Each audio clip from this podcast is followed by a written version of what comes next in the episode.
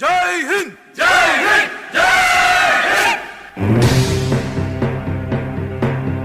நம்ம ரத்னவாணி சமுதாய பண்பலை தொண்ணூறு புள்ளி எட்டில் விடுதலைக்கு வித்திட்ட வீரர்கள். இந்திய நாட்டின் விடுதலைக்காக பல இன்னல்களை பெற்று ஆங்கில ஆதிக்கத்தை அழிக்க அரும்பாடுபட்ட சுதந்திர போராட்ட வீரர்களின் தியாகத்தை போற்றுவோம். கோவை ரத்தனவாணி தொண்ணூறு புள்ளி எட்டு சமுதாய பண்பலையிலிருந்து இன்று உங்களிடையே பேச இருப்பது கவிஞர் மகாபாரதி அனைவருக்கும் வணக்கத்தை தெரிவித்துக் கொண்டு இன்றைய நாளிலே ஒரு முக்கியமான நிகழ்வுகளை பற்றி நான் பேச இருக்கின்றேன். நாம் ஆயிரத்தி தொள்ளாயிரத்தி நாற்பத்தி ஏழாம் ஆண்டு ஆகஸ்ட் திங்கள் பதினைந்தாம் நாள் சுதந்திரம் பெற்றோம். வெள்ளையனே வெளியேறு என்ற இயக்கத்தின் மூலமாக வெள்ளையர்களை வெளியேற்றினோம். அப்படிப்பட்ட வெள்ளையனை வெளியேற்றிய தலைவர்கள் பலர் பலர் இந்திய நாட்டிலே நம் நாம் படித்திருக்கின்றோம். காந்தியடிகளின் கத்தியின்றி ரத்தமின்றி யுத்தம் ஒன்று வருகிறது என்ற வழியிலும் அகிம்சையின் வழியிலும் நாம் போராட்டங்களை நடத்தி இந்திய இந்திய சுதந்திர போராட்ட இந்திய சுதந்திர விடுதலைக்காக நாம் போராடி விடுதலை பெற்றிருக்கின்றோம். அப்படிப்பட்ட விடுதலை போராட்ட வீரர்கள் பல பல மாநிலங்களிலே இருந்து தங்களுடைய பங்குகளை எல்லாம் அவர்கள் செவ்வனே செய்திருக்கின்றார்கள். இப்படிப்பட்ட நாளிலே நாம் இன்றைக்கு முக்கியமான ஒரு தலைவரை பற்றி பேச இருக்கின்றோம் அந்த தலைவர் யார் என்று கேட்டீர்களே ஆனால் அரசியலையும் ஆன்மீகத்தையும் இணைத்தே இந்திய சுதந்திரத்திற்காக போராடியவர். தமிழ் ஆங்கிலத்தில் சரளமாக எழுதக்கூடியவர். கவிதை புனைவதில் வல்லவர். சிறந்த சொற்பொழிவாளர் சிறந்த பத்திரிகையாளர். தமிழகத்தின் ஏராளமான மக்களுக்கு விடுதலை தாக்கம் ஏற்படச் செய்த சிறந்த மேடை பேச்சாளர்.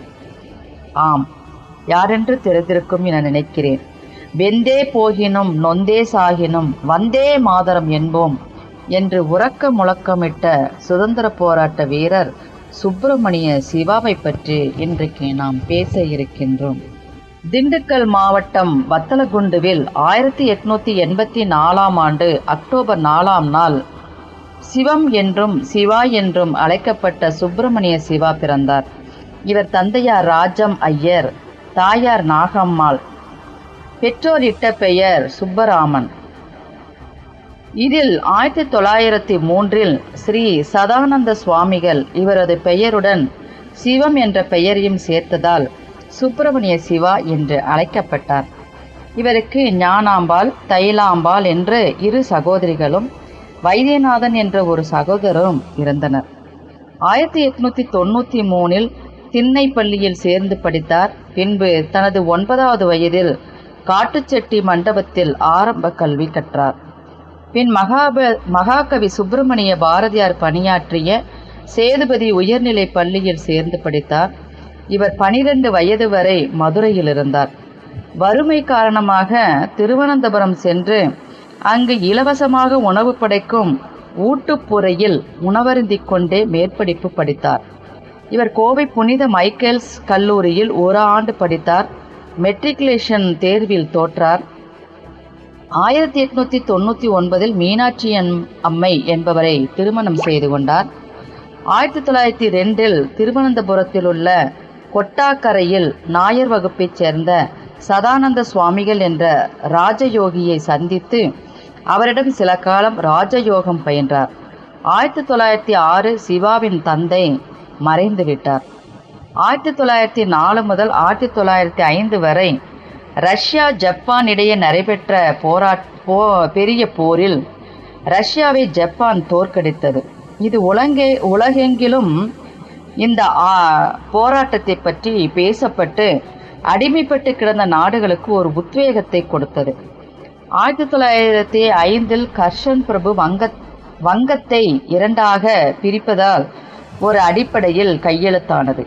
நாட்டில் இந்த பிரிவினைக்கு எதிர்ப்பு கிளம்பியது. சுதேச உணர்வு மேலோங்கியது. எங்கும் வந்தே மாதரம் என்னும் முழக்கங்கள் எழுதன எழுந்தன. சிவா ஆயிரத்தி தொள்ளாயிரத்தி ஆறு ஆயிரத்தி தொள்ளாயிரத்தி ஏழு வரை திருவனந்தபுரத்தில் தர்ம பரிபாலன சமாஜம் அமைப்பை உருவாக்கினார். இளைஞர்களை கூட்டுவித்து சொற்பொழிவுகளை நிகழ்த்தி தேசபக்தி ஊட்டும் பணியில் ஈடுபட்டார். அரசாட்சிக்கு எதிராக இவரின் செயல்பாடுகள் அமைந்ததால் இவர் திருவனந்தபுரத்திலிருந்து வெளியேற்றப்பட்டார்.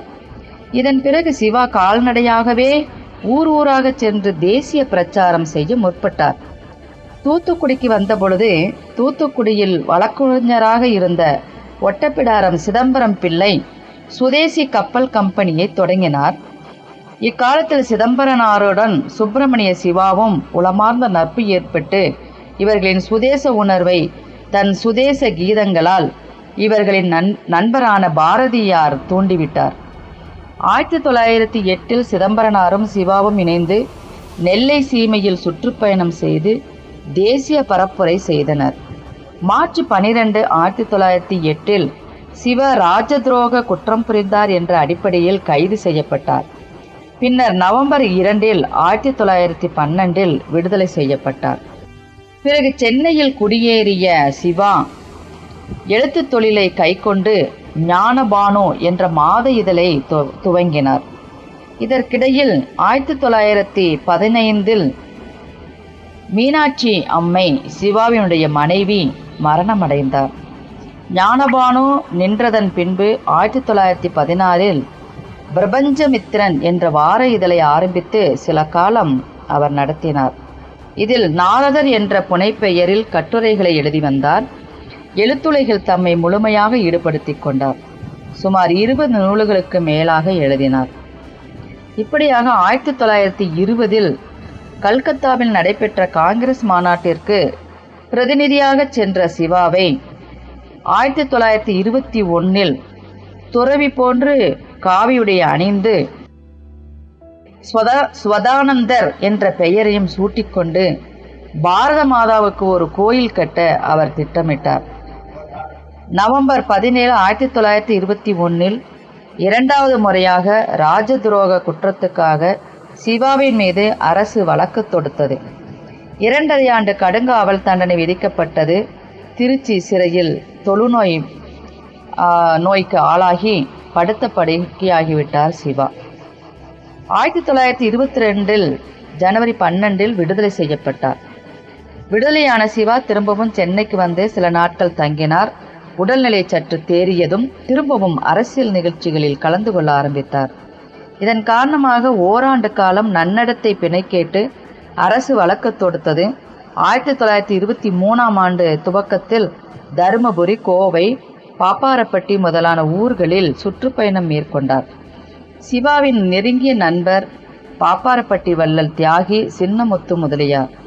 அவர் கொடுத்த பொருளுதவி மூலம் ஆறு ஏக்கர் நிலம் வாங்கி பாப்பாரப்பட்டியில் பாரத மாதா கோ பாரத மாதாவுக்கு கோவிலுக்கான இடத்தை தேர்வு செய்தார். அவ்வூரின் நிலம் பெற்று அதற்கு பாரதபுரம் என்று பெயர் சூட்டினார். கோயிலுக்கான அடிக்கல் நாட்டு விழாவை சித்தரஞ்சன் தாஸை கொண்டு செய்வித்தார். ஆயிரத்தி தொள்ளாயிரத்தி இருபத்தி நாலில் காசியில் வசித்து வந்த இவரது தாயார் காலமானார். இவருக்கு வந்திருந்த தொழுநோயை காரணம் காட்டி ரயிலில் பயணம் செய்ய ஆங்கில அரசு இவருக்கு தடை விதித்தது. சுப்பிரமணிய சிவாவின் இன்னொரு மற்றொரு உருவம் என்னன்னு கேட்டிங்கன்னா உலகிலேயே இரண்டாவது அழகிய கடற்கரை என்று வ- வர்ணிக்கப்பட்ட திருவல்லிக்கேணி கடற்கரைக்கு திலகர் கட்டடம் என்று பெயர் வைத்து அங்கே அவர் என்ன செய்தார் என்றால் ஐம்பது ஆண்டுகளுக்கு முன்பே சிம்ம கர்ஜனை செய்து ஜனங்களுக்கு தேசிய விழிப்புணர்வை ஏற்படுத்தினார். இவர் அந்த கடற்கரையில் மேசையுடன் வருவார். கையில் ஒரு தடியும் வைத்திருப்பார். மேசையின் மீது பல தடவை அந்த தடி வைத்து ஓங்கி ஓங்கி அடித்து வந்தே மாதரம் வந்தே மாதரம் என்று கூறுவார் அப்பொழுது ஐம்பது பேர் பத்து பேர் ஆயிரம் பேர் பத்தாயிரம் பேர் என ஜனங்கள் கூடி விடுவார்கள். வாழ்க திலகர் நாமம் வாழ்க வாழ்கவே வீழ்க கொடுங்கோன்மை வீழ்க வீழ்கவே என்று பாரதியார் பாடியதை செயலில் நிறைவேற்றி காட்ட கங்கணம் கட்டிக்கொண்ட இவருடைய வீராவேச பிரச பிரசங்கத்தை முதல் முதலாக பாரதியார் கேட்டதும் அப்படியே இவரை ஆலிங்கனம் செய்து கொண்டு நீ சிவாஜி ஜெய் சிவாஜி என்று அவரை புகழ் மாலையால் சூட்டியவர் பாரதியார் அவர்கள். சிவாவுக்கு ஒரு மிகப்பெரிய ஒரு ஆசை இருந்தது. அது என்னவென்றால் அவர் சிவாஜி போல வாழ்ந்து மீண்டும் ஒரு ஹிந்து சாம்ராஜ்யத்தை படைத்து அந்த படைப்பிலே சுதந்திர சுவாச காற்றை சுவாசிக்க வேண்டும் என்று அவர் கனவு கண்டிரு கனவு கண்டிருந்தார். சிவாவின் மற்றொரு பக்கம் நாம் ஆரம்பத்திலேயே கூறியிருக்கிறோம் அவர் ஒரு துறவி மட்டுமல்ல ஒரு இந்து மத பற்றாளரும் கட்டி அணைத்திடும் பெண்டீரும் மக்களும் கரல் தச்சன் வெட்டி முறிக்கும் மரம் போல் சரீரத்தை வீழ்த்திவிட்டால் கொட்டி முழங்கி அழுவார். மயானங் குறுகியப்பா குறுகியேப்பா எட்டியடி வைப்பாரோ இறைவா கச்சி யோகம்பனே. அப்படிங்கிற பாட்டு அவருக்கு எப்பவுமே மனசில் தோன்றிக்கொண்டே இருக்கும். அதனால்தான் அவர் ஒரு துறவியாகியாக மாறினார். ராஜபோ ராஜயோகம் பயின்ற சிவம் சிவா வெளி பந்தங்களிலிருந்து விடுதலை பெற்றால் ஆத்மா முக்தியடையும் அதே போல தேசத்தின் முத்தி வெளி ஆட்சியின் பிடியிலிருந்து விடுதலை பெறுவதில் இருக்கிறது என்று அந்நிய ஆதிக்கத்திற்கு எதிராக போர் முரசு கொட்டினார். லாலா லஜபதி ராயும் அஜித் சிங்கும் நாடு கடத்தப்பட்ட கடத்தப்பட்டதும் சிவம் தமிழ்நாடெங்கும் பிரயாணம் செய்து ஜனங்களை விடுதலை போருக்கு தட்டி எழுப்பினார். இப்படியாக அவருடைய சுதந்திர போராட்ட வேட்கையானது பல வகைகளிலும் நமக்கு பரிபாலனமாக சுட்டிக்காட்ட இருக்கின் சுட்டிக்காட்டுகின்றது பல வகையான புத்தகங்கள். நம் விடுதலை போராட்ட வீரர்கள் பல தலைவர்கள் இருக்கின்றார்கள். இன்றைக்கு சுப்பிரமணிய சிவாவின் பிறந்த நாள் என்பதால் இந்த செய்திகளெல்லாம் நாம் நினைவில் கொண்டு அவர்கள் செய்த போராட்டங்களையெல்லாம் நாம் நினைவில் கொண்டு இந்திய சுதந்திரத்தை நாம் காப்பாற்றவும் எதிர்கால இந்தியாவை வல்லரசாக மாற்றுவதற்கும் இந்த நேரத்திலே நாம் சூளுரை கொள்வதில் பெருமிதம் அடைகின்றோம். அது மட்டுமல்ல இன்றைய காலகட்டத்திலே மாணவ செல்வங்கள் பாதைகளை வேறெங்கோ அமைத்துக்கொண்டு சிறு சிறு இன்பங்களை தவறான பாதைகளை வகுத்துக்கொண்டு எல்லாம் சிதறி கிடக்கின்றார்கள். சிதறி கிடக்கின்ற இவர்களுக்கு நல்ல ஒரு புத்தகமாக இருக்கக்கூடிய இந்த தலைவர்கள் வரலாறுகளை எல்லாம் படித்தார்களேயானால் அவர்கள் மனதிலும் மட்டுமல்ல அவர்கள் இந்த சமுதாயத்திற்கு மிகச்சிறந்த ஒரு பொக்கிஷங்களாக வருவதற்கு வாய்ப்பாக இருக்கும்.